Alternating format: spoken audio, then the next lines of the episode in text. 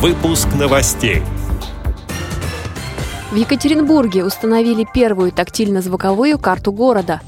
Команда Московской городской организации выиграла Кубок Кисивоз «Подолье».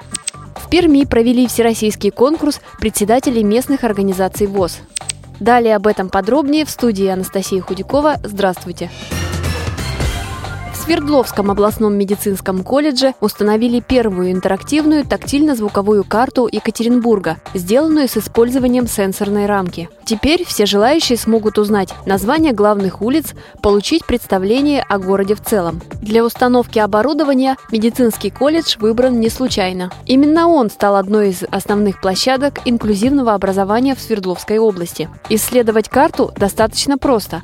Она состоит из рельефной карты подложки, сенсорной сенсорные рамки и аудиосистемы. Сенсор улавливает прикосновение пальца, аудиосистема озвучивает название объектов и информацию о них. Карта разрабатывалась при участии молодых инженеров, специалистов компании 2GIS и сотрудников Свердловской областной специальной библиотеки для слепых при участии незрячих специалистов по ориентированию. Подмосковном Подольске состоялся очередной открытый кубок Кисивоз «Подолье». Мероприятие собрало 10 команд. Участники приехали из Рязани, Москвы, Твери и городов Московской области – Подольска, Серпухова, Орехово-Зуева, Волоколамска, Ступина. Всего около 60 человек. По итогам соревнований третье место присудили команде «Подолье» из Подольска. Второй стала команда «Хоробрые» из Серпухова, а победителем назвали команду «Инсайт Компания», представлявшую Московскую городскую организацию ВОЗ.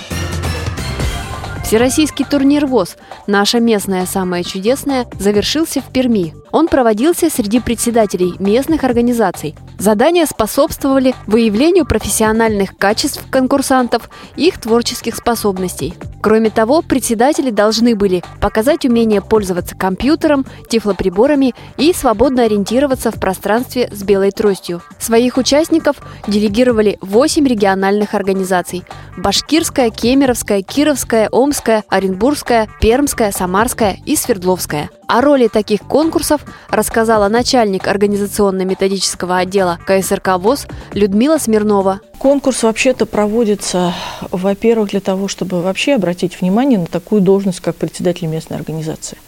Потому что э, председатель местной организации ни для кого не секрет, это ну, авангард вообще-то ВОСа в народе, если так можно сказать. Да? Они ближе всего к людям – у них невероятная нагрузка, потому что они должны разбираться в полной мере в социальной сфере, во всех вопросах. Есть актив определенный, но все равно все это завязано вокруг председателя. Это сложнейшая должность, к тому же выборная должность, и с не слишком большой, надо сказать, зарплатой.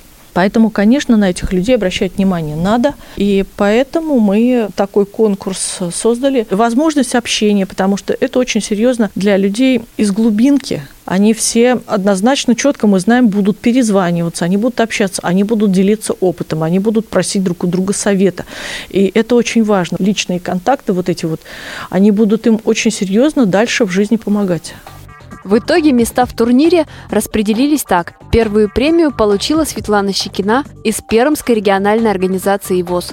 На втором месте Светлана Мусина из Башкирской региональной организации. На третьем месте Татьяна Михайлова из Оренбургской региональной организации. Благодарим за предоставленную информацию секретаря конкурса Веру Вебер.